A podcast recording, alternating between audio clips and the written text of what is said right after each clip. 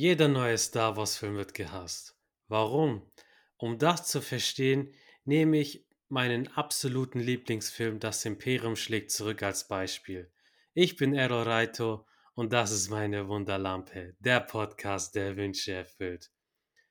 Doch zuerst machen wir eine kleine Zeitreise ins Jahr 1977. Die Produktion des allerersten Star Wars war vom Problem geprägt. Und da George Lucas selbst nicht mehr an den Erfolg seines Filmes glaubte, machte er zur Kinopremiere lieber mit seinem Kumpel Steven Spielberg Urlaub. Mit dem, was später kam, hat wirklich niemand gerechnet. Star Wars schlug ein wie der Todesstern auf Alderan. Der Film war ein voller Erfolg und die Menschen wollten mehr von der weit, weit entfernten Galaxis rund um Luke Skywalker, Prinzessin Leia, dem charismatischen Han Solo und Legendenbösewicht Darth Vader sehen. Der Hype auf den zweiten Teil, Das Imperium schlägt zurück, war groß. Fans mussten drei Jahre auf diesen Film warten. Ellenlange Schlangen bildeten sich vor den Kinos. Aber nachdem er anlief, machte sich Kritik breit. Darth Vader soll Luke Skywalkers Vater sein? Han Solos Schicksal endet mehr oder weniger mit einem Cliffhanger. Ernsthaft? Das Böse hat gewonnen? Das geht mal gar nicht. Und sein Satz zu Leia mit Ich weiß ist total billig. Außerdem soll der Film sexistisch sein sein. Lea wird von allen charismatischen Männern angemacht und ist anscheinend sogar rassistisch. Warum darf sie nicht mit Lando zusammenkommen? Das war die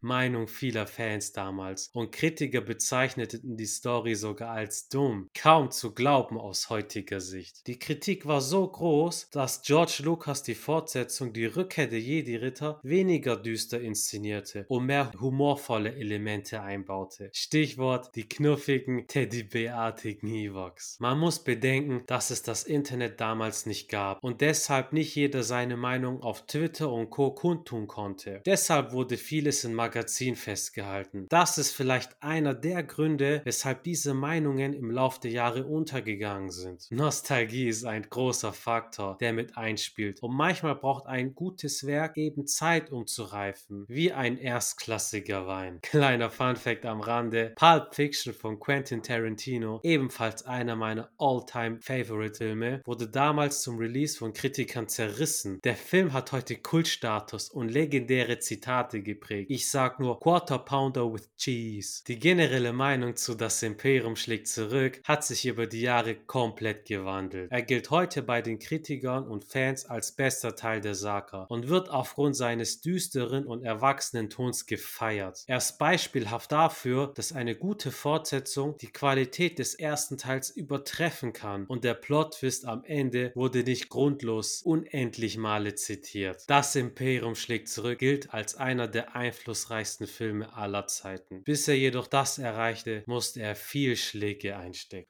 Das beste Beispiel für mich ist die Prequel-Trilogie. Ich kann mich noch ganz genau erinnern, wie Episode 1, die dunkle Bedrohung, von allen in meinem Umfeld auseinandergenommen wurde. Ich selbst war noch ein kleiner Pimpf, als ich ihn mit meiner Mama im Kino geschaut habe. Und natürlich fand ich ihn, wie alle anderen Kinder in meinem Alter, super. Lichtschwerter, Raumschiffe und Meister Yoda. Was will man mehr? R2D2 sowieso Ehrenmann. Und wehe einer sagt was gegen meine Lego Jar Jar Binks Actionfigur. Die Erwachsenen fanden ihn schlecht. Der kleine Junge im Sand ist komisch. Dieser Jar Jar Binks ist nervig. Diese ganzen neuen Planeten mit ihren komplizierten intergalaktischen Handelsbeziehung verstehe ich nicht. Der Bösewicht mit dem coolen Lichtschwert ist viel zu früh gestorben. Und wo ist eigentlich Han Solo? Zugegeben. Rückblickend mit einem erwachseneren Blick hat der Film natürlich seine Macken, klar. Aber George Lucas hat wenigstens versucht, uns was Neues zu erzählen. Das, was er in der alten Trilogie auch gemacht hat. Und welche legendären Geschichten aus Figuren wie Darth Maul später erzählt wurden, traue ich mich aus Spoilergründen gar nicht zu erzählen. Und der Soundtrack zu Episode 1 ist legendär. Sagt, was ihr wollt. Der Film hat eine neue Ära losgetreten, die in Episode 2 der Angriff der Klonkrieger fortgesetzt wurde. Jeder kennt die Meme-Zitate wie I don't like sand mit einem weinerlichen Anakin, der mit seiner Padme kitschig auf der Wiese herumtollt und hölzern gespielte Liebesdialoge führt. Der Film hat aber auch den Grundstein für die grandiose Serie The Clone Wars gelegt und nennt mir ein Kind, das nicht zumindest einmal in seinem Leben mit einem Lego-Klonkrieger Droiden kaputt gemacht hat. Und das generelle Design der Klonkrieger ist einfach zu wild. Hayden Christensen wurde damals für seine Darstellung als Anakin Skywalker aufs schärfste kritisiert. Dieser Milchbubi soll Darth Vader sein, seine Schauspielkarriere hat sie sogar zerstört. Heute feiern die Fans, mich eingeschlossen, seine Rückkehr in der kommenden Obi-Wan Kenobi-Serie. Zu Zeiten der Prequels galt die Originaltrilogie als unantastbare Legende, die zu der Zeit rund 20 Jahre alt war. Heute, im Jahr 2021, sind die Prequels die Klassiker, die grob gerundet 20 Jahre alt sind. Kinder wie ich damals, ich hatte sogar ein Darth Maul Faschingskostüm mit seinem doppelschneidigen Lichtschwert, sind heute erwachsen und freuen sich, ihre alten Helden samt Ecken, Macken und Kanten wiederzusehen.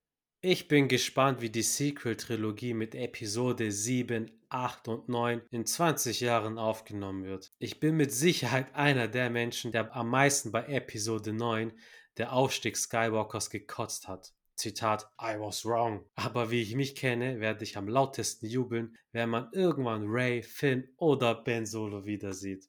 Und Hand aufs Herz, Leute. Wer von euch hat Solo, a Star Wars Story, nicht im Kino gesehen und später auf Disney Plus festgestellt, dass der Film gar nicht so übel ist? Bevor ihr Banausen falsch über mich denkt.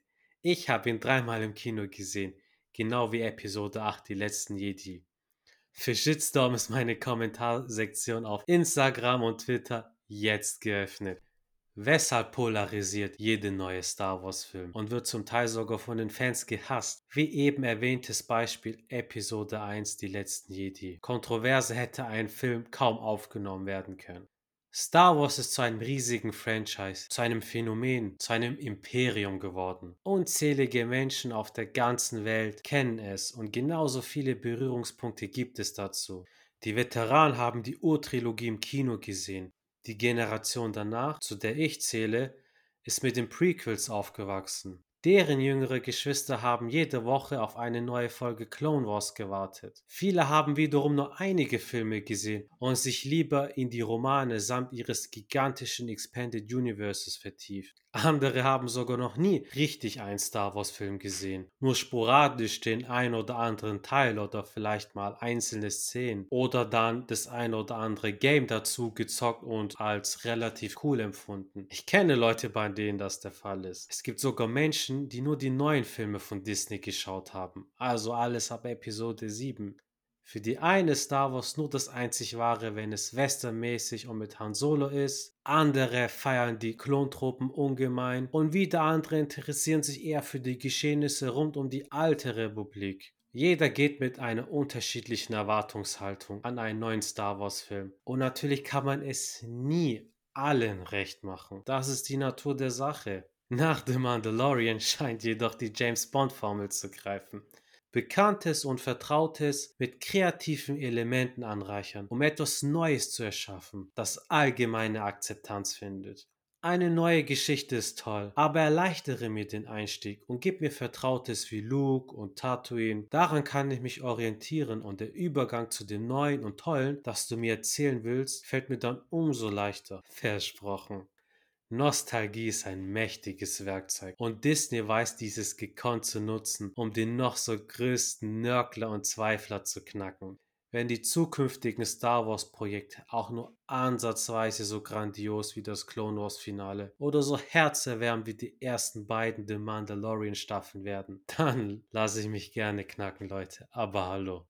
Was mich aber am meisten interessiert, wie seht ihr denn das Ganze? Habt ihr eine ähnliche Meinung oder schüttelt ihr den Kopf darüber, was dieser verblendete Fanboy da redet? Schreibt es mir unbedingt in die Kommentare unter dem Hashtag Frag die Lampe. Lasst mir auch gerne eine Sternebewertung auf iTunes da. Das hilft mir ungemein für den Algorithmus. Und sagt mir, was ist euer Lieblings-Star Wars-Teil oder was ist euer Lieblings-Star Wars-Spiel oder gibt es einen Comic, den ihr den Leuten da draußen empfehlen könnt? Schreibt es mir unbedingt auf Instagram und Twitter. In der nächsten Folge spreche ich über The Mandalorian und weshalb die Serie für alle zukünftigen Star Wars Projekte den Weg ebnet. Seid gespannt, meine Freunde. In diesem Sinne, möge die Macht mit euch sein. Immer.